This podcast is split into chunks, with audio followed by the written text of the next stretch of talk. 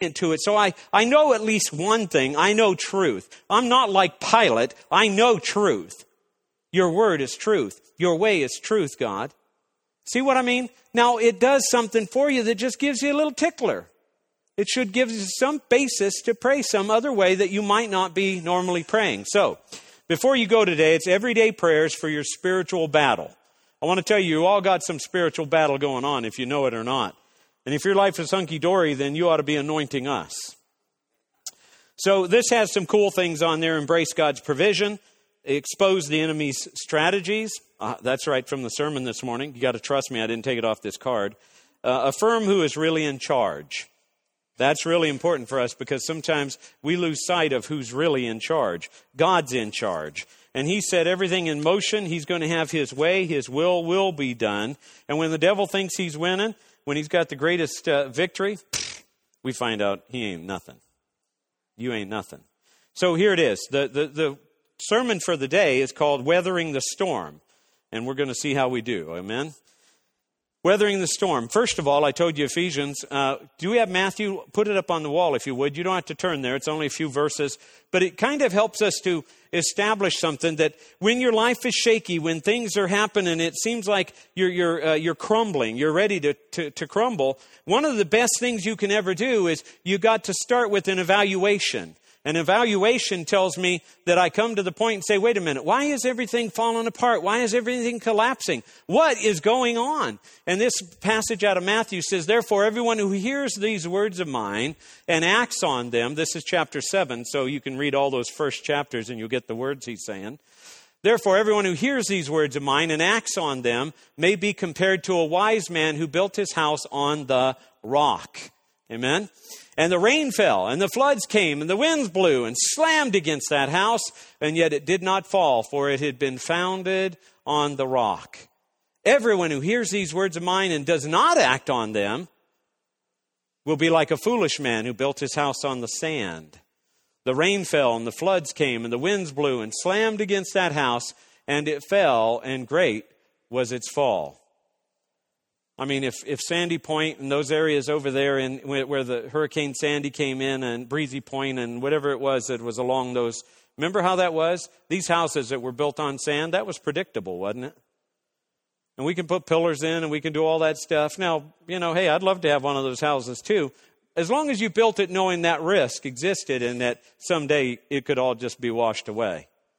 But you know what happens? You get slack, get lackadaisical. Hey, we live in New York, New Jersey, by the way. We don't live in Florida. We don't live in Louisiana. So you can start to feel all safe and stuff. And then guess what happens? Something happens to show and reveal to us that, you know, you can run, but you can't hide. That, that you, you can't find safety on, when you're on sh- shaky ground. See? So, Here's the thing the, the first point there's three things I'm going to talk to you today about, specifically part of this two part or at least two part message. Um, and that is the right plan or starting point. We're doing a series by Ken Ham on Wednesday nights, which is actually talking about the first 11 chapters of Genesis, the book of Genesis. You know, what we're talking about end times a lot, and Ken makes the point that, that we've, we've got all this theology about end times, and we've got a lot of scripture that tells us some things and projects it and prophesies, and so we, we believe that that's going to happen. But at the same time, many times we don't have the same um, unction or the same passion about the beginning. So when it comes down to how we got stuff and how long it took and what days and, you know, the, the days of creation, we're all over the place with that.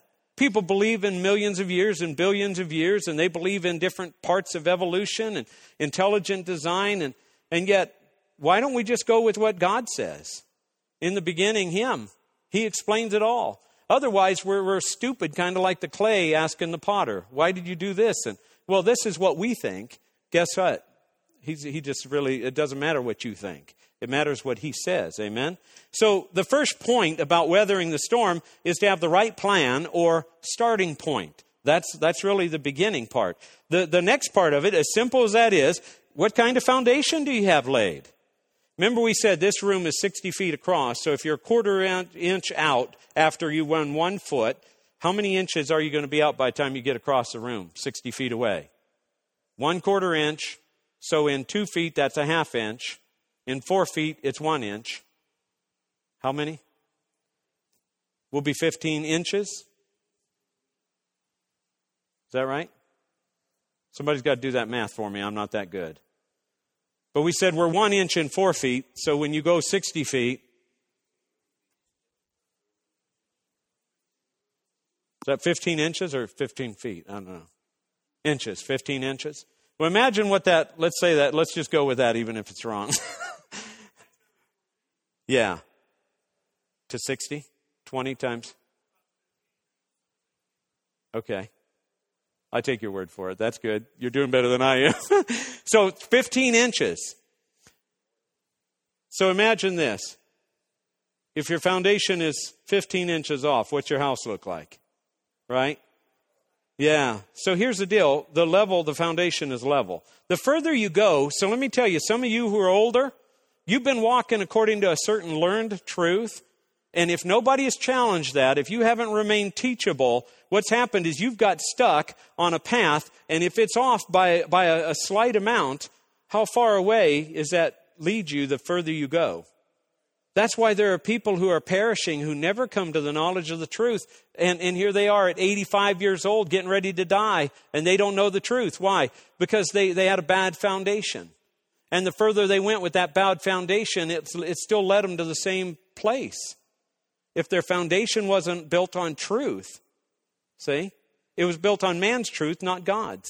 So, the right, that, that's the first thing is obviously is, is the right plan or starting point. The next one is the right gear, and that's where we're in Ephesians. So I'm going to mainly stick to the points here and, and just read through. I want to read through it with you. Chapters, uh, chapter 6, verses 10 through 20 is what actually deals with it. I don't want you to ignore, especially kids, those passages about honoring your parents. Talks about dads not exasperating your children. It's very important for us both ways.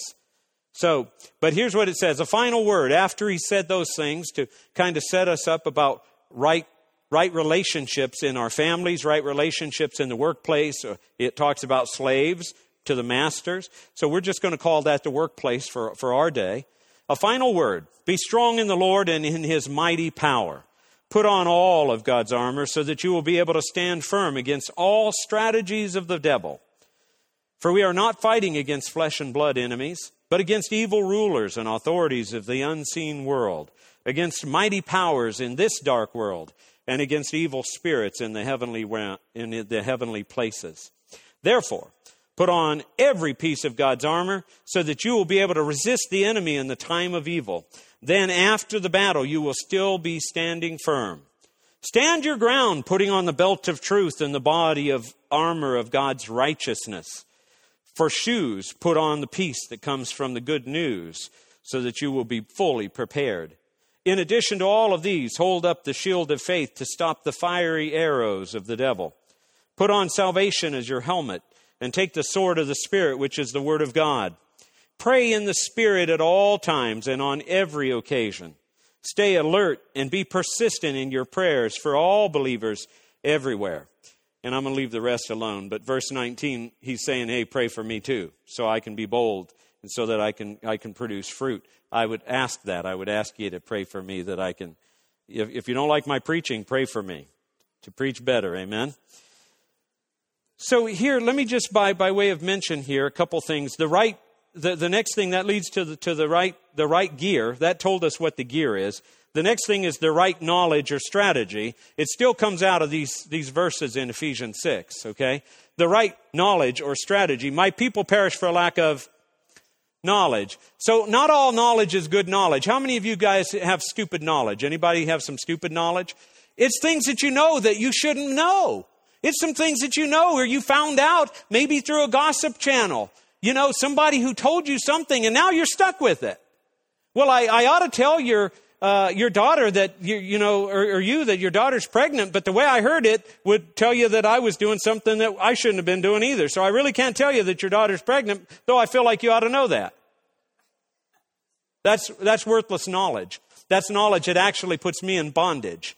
You know, you hear somebody over talking, uh, or over, you, yeah, okay, you overhear somebody talking, and it's a, a situation with the workplace, or maybe it's a salary, and, and you find out that they're making $500 a week more than you are. And you're thinking, wait a minute, I'm a better person, an employee, and I'm more valuable, and I have a degree, and I should be making what they make. And guess what? You can't do anything with that knowledge. Why? Because you can't go to your boss and say, you know that that guy makes more than you. Because he'll say, well, how do you know that? Uh, because I was listening at your door. You're fired. Now you don't make anything. Do you see what I mean? There's sometimes there's worthless knowledge. You can, it's, it's the knowledge that, that Jesus rebuked the Pharisees in his day. He says, here you are. He even said it to Nicodemus. You being a teacher of the law and yet you don't understand? You have all this knowledge, but you don't know. Here it is. I'm standing in front of you.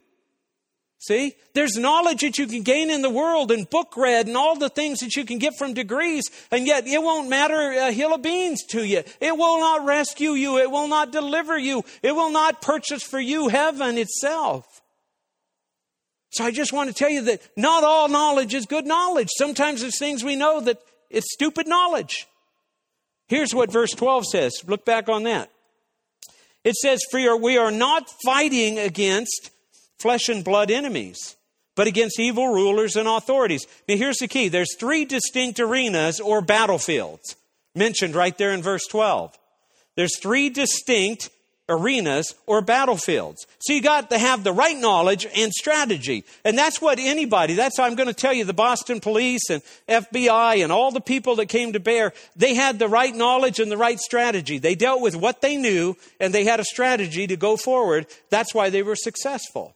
Meanwhile, guess what?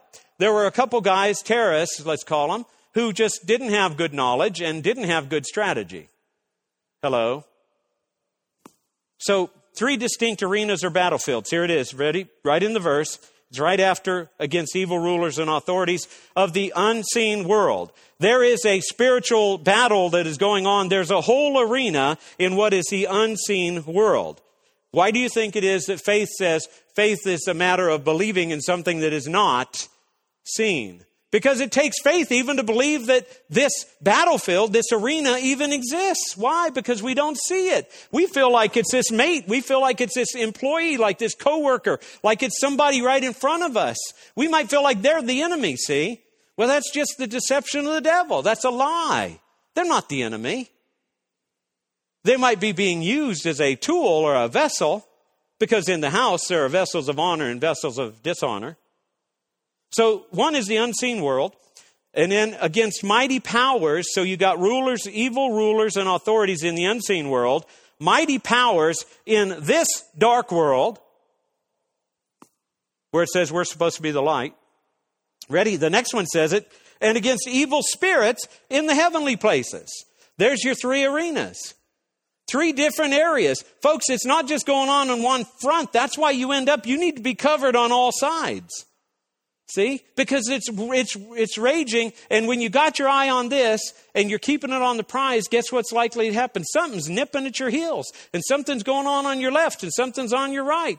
And that's why he says, though a thousand may fall at your right and 10,000 at your left hand, it won't come before you. Why? Because we have sovereignty of God looking over us, if we'll be aware if we'll be wearing the armor, put on your suit.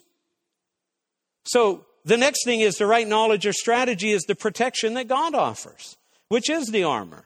I don't know about you, but when I first heard about the armor of God, I used to play football, so I used to put on all the stuff. And the only time I didn't, I twisted my ankle. Matt, remember that big thread up brace Matt we, we, he used one time?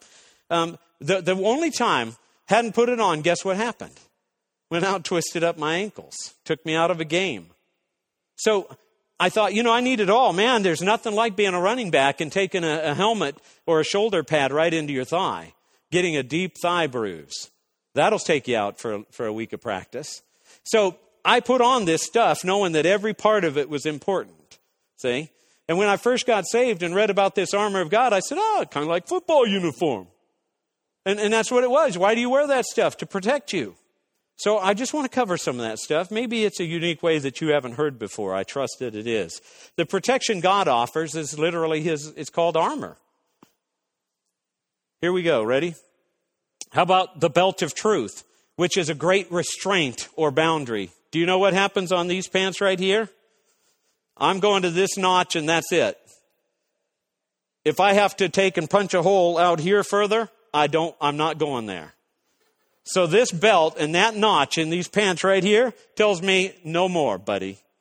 See what I'm saying? Otherwise, you know what I used to have? An expandable belt. So it was literally, you could buy dress pants with it. And you know, I had a coworker, a matter of fact, when Joel was born, I weighed little, somewhere around 315 pounds. So, and we've got pictures. Bless God, I'm not naked. we would take these, this belt and you could pull it out. You could expand six inches. Uh, guess what? When I weighed 315 pounds, you didn't want me gaining another six inches. You see? So what I didn't do is I didn't have a boundary, something that, that said, no more, stop. How about the idea that the belt of truth is something that it, it's, it's a great restraint, it's a boundary, it's a restriction, because here's what you do, is that the only thing I can do is tell the truth. The only thing I can do is to live in the truth. The lie never comes into play because I've got a restriction and a boundary that says I will be bound to truth. I will walk in truth only, always. Only truth, always. Do you have that as a policy in your life? That you always tell the truth? Or do you believe, we just saw a show the other day, telling a lie? If the wife says, Hey, how do I look in this? You better lie. Don't tell her that she looks as bad as she looks. No, stop it. You find a sweet way to tell her, honey, you know I love you. And Arlene can tell you, I do this. I'll say, that just doesn't do you well. That doesn't do you justice. And she'll say, what? No, she doesn't say that. She usually, she, she says, she might say why. And I'll say, because it shows this, that, or the other thing. And you're not, you're wanting to hide this, that, and the other thing. Is there anybody in here who needs to hide this, that, or the other thing? So, guess what? You need somebody to speak honestly with you if you're not hiding this, that, or the other thing. See? So, don't get mad when you ask for it that we will be so honest because why? We love you, and I wouldn't have you go out like that. See? How do you find some way to tell those people? You speak the truth in love. Okay? So, the belt of truth is a great restraint, it's a great boundary or restriction. The second thing, it actually talks about, and I called it a good slicker or a raincoat. You know, it actually talks about the breastplate of righteousness. Okay? But here's the reason you might think, well, the raincoat doesn't do it justice because it's too flimsy. But, but what I talk about the, the breastplate of righteousness is his own righteousness that covers us, that clothes us. And so when I put something on, that to me is more symbolic of it. You could call it the garments of praise, for example. See, in this case, guess what we need more of? We need the oil of the Spirit. See, we need the Holy Spirit. Why? So that I don't get all so offended. Huh? How many of you have gotten offended at least in the last month, if not the last week? How many of you I have offended already this morning? Don't don't even. so guess what? You need that. There's an old phrase from years ago that said be a duck. How does a duck made of feathers float? because those feathers are, are saturated with oil so that they don't absorb. Folks, that's what you and I, part of the solution for us is we can't be absorbing everything that comes at us to offend us, something that takes a, takes a, a, a, shot at us, something that somebody disappoints us, somebody downright betrays us. We can't take that and, and carry that thing around. Otherwise, what do we do? We're going down. See? So put the oil of the Spirit, that's what it's for, is what? That it actually repels those things. That, that gives us that it's saturated with it. If you ain't got time, put your shield up before it comes, guess what? You're already covered. You got a residual about you that you can take a whole lot before you begin to sink. I'm telling you, you need the Holy Spirit. The next one, that's verse 14, by the way uh, both of those two, belt of truth and the breastplate of righteousness. In verse 15, then, it's firm footing. You need a firm footing. Protection God offers. Great restraint, the belt of truth. A good, good slicker of the breastplate of righteousness. You walk in His righteousness. He covers you. He'll be, he'll be your defender. See, He'll validate you. He'll vindicate you. A firm footing. That's, that's the shoes. I said, how many of you guys have a, have a foundation to the sixth graders the other day? They were like, How many know what a foundation is? Most all of them knew. You know what your foundation is? You all got them. Right there. Your foundation is a, is a matter of what you stand on. We talked about building it on the rock, but beyond that, you have to move, go out and navigate in your day. That means you're mobile. Guess what? You better have some principles that are sewn into those feet of yours that is a place where it says, This is what I will stand on. I stand for truth. I will stand according to these principles, these values. This is what I believe. And when you stand on that kind of foundation, guess what happens? You'll have peace. That's why it ties your shoes in with peace. It, there's some times where you'll, you'll determine that you're not going to go to this place or that place or take up this argument, and you'll find yourself in peace because you didn't go there, see? So it's important about knowing where to stand. God's given us a firm, a firm footing, the shoes which will help you to stand in whatever place He has for you, whatever's coming upon you. There's two principal truths that we believe. One is God is sovereign. And because God's sovereign, everything that happens had to come through him. He either had to do it or he had to agree with it. Now, I don't know how that you make, makes you feel, but that's the truth because God's in charge. The devil doesn't get to do anything unless God's approved it. So if God's approved it, he's got a reason for it. And God has an end to it. The devil won't, but God does. A firm footing. The next one's a force field. That's the shield of faith. How about that? How about it? You know, this idea that I love Star Trek in the old days when they could do something, you know, they could and then they put the force field up, and then, you know, nothing happens to them. Wouldn't that be cool? That never happened for me. When I did things like that, I got punched in the face. I didn't have a force field. So, the shield of faith, we must walk by faith with insight, you see? We must walk by faith with insight, not always from sight. So, guess what? We need to have, sometimes we prayed this morning in the prayer room, we prayed a hedge of protection around about people. Why? Because sometimes they don't even know these principles yet. I haven't preached this yet. So they don't, they don't walk with the armor. They're not walking with the force field. They're not going according to any plan. And, and they're just be, they're, they're getting their, they're, they're being beat up. Notice how I changed that word? They're getting beat up. So a force field, the shield of faith. How about the next one, which is a sound mind, the helmet of salvation? Guess what? When you get saved, the next step is what? Yeah, because you have to you have the you have the salvation, you have the cross of Christ, but you don't have the mind of Christ yet. So you have to be transformed. See? By the renewing of your mind. So and then God says he gives us a sound mind. Think about the helmet. I don't know. Did anybody in here? You're uh, anybody old enough that they played football without a face mask and without a without a helmet? Maybe the old leather leather helmets. Yeah.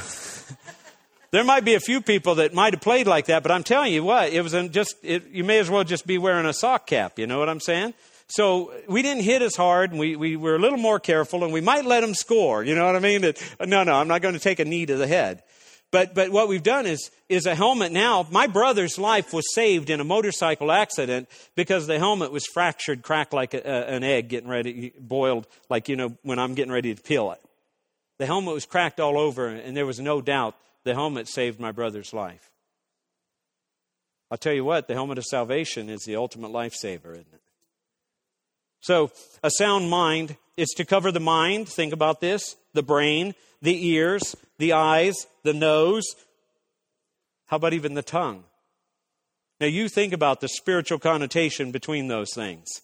The problems that we have when we're not covered. The problem that we have with our mind the things we think on, that dwell on. Think about the things that we listen to. Think about the things that we see or we watch or we might even look for.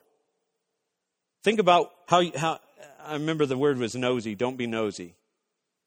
And getting your nose into other people's business. How about, you know, the brain to have the mind of Christ? How about the tongue? Remember what James says about the tongue? It's like the rudder of the whole body. How can this little thing direct the whole thing? Put the helmet of salvation on, and what will happen is, as you get the mind of Christ, it'll take care of all those other afflictions and issues. Only a couple more. A good grip, which is the Word of God, or the sword of the Spirit. That's in verse 17. We have to have a working knowledge of the Bible. It's not okay just to carry one around that looks beat up like you've read it. It's important for you to actually know what it says so that in, the, in a given situation, you can say, there it is, boom. I have some life scriptures that I don't have to go into here to tell you what they say. See, one of my favorites is one of the simplest, which said, you know, I believe that God's going to continue this work that He began in me, even right up into the, to the day or the return of the Lord Jesus Christ. That's Philippians 1 6. I, I say that over my messy self all the time. Why? Because I need Him to continue His work that He began in me, and I recognize that it's His work, it's not my work. Good grip, a working knowledge of the Bible, and making application of that to our lives. It does us no good if we don't actually apply it.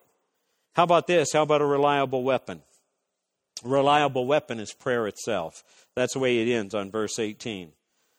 So here's, here's, here's to me as a reliable prayer a selfless and diligent prayer for the mission from God. That's the best thing. Don't pray this way. I had somebody tell that we've been praying for them to open up the womb. Well, that's good, but the womb wasn't the problem. The guy was the problem. Well, guess what that leaves us for? Praying amiss. We weren't praying according, why? Because somebody said, pray this way. So guess what? Everybody's praying for an open womb and the womb is open. You get it? Well, God's big enough that he could have still solved that. Yeah, but we were, the point is we were praying scud missile prayers, going all over the place. And he wanted us to pray specific maybe. Now we can remedy that and fix that. See what I mean? So it's, it's important that it's a selfless and diligent prayer, but it's also getting the mind of Christ in that so we know that we're praying with the right motive. We're praying according to what God's will is, not what my will is. Do you know when you're hurting what your will is? For you to be made well. That's how we get off kilter because we begin to enlist people to pray for us according to our affliction instead of praying according to the will of God. When you pray according to the will of God, if He's got a purpose for it, which He does, that's the better thing to pray for, isn't it? And it'll take a whole lot of calamity off of our hands and a lot of fussiness about why God doesn't love us or like us anymore.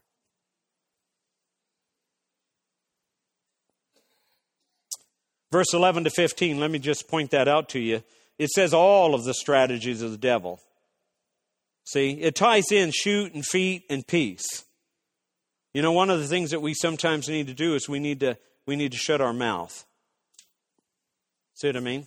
Why? Because that's part of the strategy of the devil is to get you to use your voice. Just like God wants you to use your voice for his glory, the devil wants you to use your voice for his strategy and his scheme and his plan. And guess what that always does? The devil's voice will always do what? Always tear down, always destroy. It comes from the source of lying. See? So pretty soon you're proclaiming a lie because that's not what God's truth is. By the way, did you guys notice this? That sets me up for next week's preaching. The Boston bombings. Did anybody hear that, that they applied martial law? Did anybody hear that phrase? That, that in the end, when they did the curfew, when they shut down Boston and shut down that area, Watertown, or what, I think it was Watertown, when they shut those areas down, that's called martial law. It's something that hasn't happened, uh, I don't think, in my lifetime in our country, but that's the principle that was applied as martial law literally, where, where they shut it all down and the military, if you will, or the authorities were in charge. The people weren't, they were the less free they've, they've ever been in their life when we were under martial law. I want to tell you that that kind of stuff can happen in our day today, where all of a sudden what you thought was freedom can be taken away. Oh, for a good cause. I'm not against it. I think it was an appropriate measure. But we also see the futility of man and the wisdom of man because it wasn't martial law that actually led to the revelation of where this guy was, right? It's when they lifted that, the man went out, there's a boat, there's some blood. Voila. This was 20 yards, 20 miles. 20 yards, I think it must have been yards. 20 yards outside of their search range. That's the reason why they didn't discover him because it was 20 yards. Well, that's a pretty clever guy, isn't it? Well, I just know the parameter that they're doing, and then I just hid 20 yards outside of that parameter. You know what it made me think about? Could you go ahead and put that picture up on the wall? Throughout the Bible, God reveals himself as our go to guy. This is a picture of what these guys might have looked like in some of their array. You've seen them on, on the thing. And I thought, does anybody realize, young people at church, do, do they realize that um, these things are, are modern? When it talks about from, from the book of, uh, uh of Ephesians, written in 60, somewhere around 60 AD, and here we are 1900 and how many ever years down the road? 1900 years later, and we still got the belt. We still got this breastplate. They might call them mylar or Kevlar uh, vests nowadays, but they've got a, a breastplate, some protection on. So here you go, right from the top. Backpacks for hydration. Um, he's our living water, by the way, right? Headgear, eyewear, gloves, belts, carriers, holsters for what? For a weapon, bags, backpacks, knee and elbow pads, footwear, uh, whatever the BDU is. Bad dude, bad and ugly dude. What is it? Oh, really? Battle dress uniform, right there in that little place. Knives and tools, outwear, tops, weapon and accessories. We say it's a sword. Today it would be a AK 47 or something. Sights and optics on that thing so that we can actually see clearly. Sounds like being led by the Holy Spirit. And um, night vision. if you walk in the light, you got night vision. You see that? So here's the deal. Martial law, I'm going to tell you what martial law, I'm, i would like to enact that in the church next week. You know what that is? Yeah, but I want to do it for the church. I want to see it happen in the church. You know that? You know what it is? It's actually calling like for a time of fasting and prayer. When everybody stops what they're doing and listens to the authority. See, because otherwise we all just make up our own little minds and we get to go out and wander around the streets. We get to go out into harm's way because we don't see the unseen. And so when a pastor begins to lead, guess what? It's tough to follow pastors sometimes. You know why? Because we're flawed. But it's like Paul says, follow me as I follow Christ. Folks, we need to be calling some spiritual time of fasting and prayer, and we need you to show up for it. Why? Because you need it, and we need you. Two more things. One, weathering storm, remember this, takes the right plan or starting point, the right gear, which is the armor, and the right knowledge or strategy. Next week, I'm going to talk about the right team, the right mission, and the right stuff. Two things I want to do for handout. One is uh, this hand and this out. The other is I've got something I feel like it's the Lord. Gave me a little write in campaign. I call it the New Life Fan Club. Okay? Call it part of our friendship team. You could call it the, the God Club, whatever, fan club. But, but the idea is a write in campaign. And I have up on my, my chair here, I've got cards, gift car, uh, I'm sorry, not gift cards, they're, they're uh, greeting cards uh, miss you or thinking of you cards. And I want you to think about people in the church that aren't here that we need to reach out to. Here's what I want to do I would like to have, uh, I've got the names already here. I can give you some names. I don't want it to just be your friends or family. I want it to be just people are missing. Instead of getting one card from somebody, bless your hearts, those of you who do cards, but I want it to be that they get 12 cards from 12 different people. And I can tell you right now, I've got four, eight couples or, or people who, uh, who could use a card to encourage them, to let them know that, that they're missed. Can you imagine the power of that when you're out, when you're gone, and all of a sudden you get 12 cards? So when that becomes a habit for us, we'll be doing the right thing. So I would like you to consider I need 12 people at least just for one person. I don't want you having to do 12 cards. I just want you to do one card. 12 different people doing one card will get, that person will get 12 different cards telling them that they've been missed and we're thinking of you. And here, let me give you by coaching one more thing. Folks, when you see somebody return to church that's been gone for a while, don't say where you've been. I mean, I, you should just get smacked in the face for saying where you've been. What do you mean where you've been? Are you the police? The idea is it doesn't matter where they've been, they're back. Do you hear it? The angst in my heart? the angst is don't say where you've been. It makes somebody else tell you a story they're not comfortable with. Say, so good to see you. You might even say, glad you're back. I think that'd be okay. But it's really good to say, hey, it's good to see you. Great to see you. Do you hear that? It makes it easy on people. Will you receive that? Say, I receive that. Huh? Because we've already had it happen that people have come to me and said, I told you, Pastor, when I come to church, that somebody's going to say, Where you been? And guess what? Where you been? And then we make a joke about them. Oh, I thought you might have been uh, gone to hell. Oh, yeah, well, I kind of was in hell, but, you know, thanks very much. I appreciate It's not a joke to somebody. This is serious stuff. Amen? So I had to give you that. Let's pray.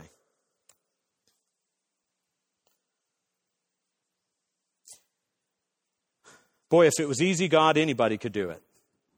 Thank you that you believe in us enough to give us this task. And so, God, Help us as we go forward that we understand that, that we might see God into the unseen, those things where God, uh, part of the, the warfare is, is, is raging.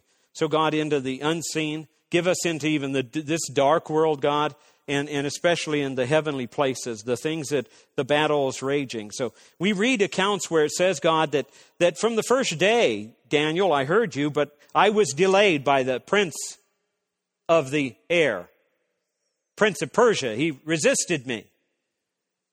21 days later, God help us to endure more than 21 days. Father, give us, give us wisdom. Give us a discerning of spirits, God. Give us your Holy Spirit. Give us the gifts we need to be able to, to live this life and bring great glory to you, God. And Father, I pray for all of us where the battle is raging, that we, we have your spirit, which, which is uh, that which will not quit, will not give up. I agree with your word that says, don't grow weary in well doing. We'll reap a harvest uh, if we don't quit. So we got to keep on keeping on. So, Father, I pray right now for the resilience of your Holy Spirit in, in our spirit, that God will be a resilient people. That God, I pray for, for you that you'll make us alive in Christ, more alive than we've ever been. I pray for the mind of Christ that's able to comprehend and understand and take in and even memorize your word, which is truth, God. And I pray for eyes to see where your lamp is lighting so that our feet will be directed where, where we're supposed to go, God, where you'll keep us out of traps. You'll keep us from danger. We pray, God, that you deliver us from evil. That, God, we might even see your kingdom come in our day. Until it does, God, we're on board. We're not going anywhere. Father, we're only going to go. If you don't lead us, we aren't going. So, Father, I pray for our ability to hear what your Spirit is saying to the church because we know that's in the end time. And we thank you, God, for bolstering us, for supporting us, for equipping us, for empowering us, for putting your Spirit within us and we ask you to help us to be faithful, God, to everything you call us to. Help us to be obedient, God. In Jesus' name. Amen. How about if I have a couple people take these to the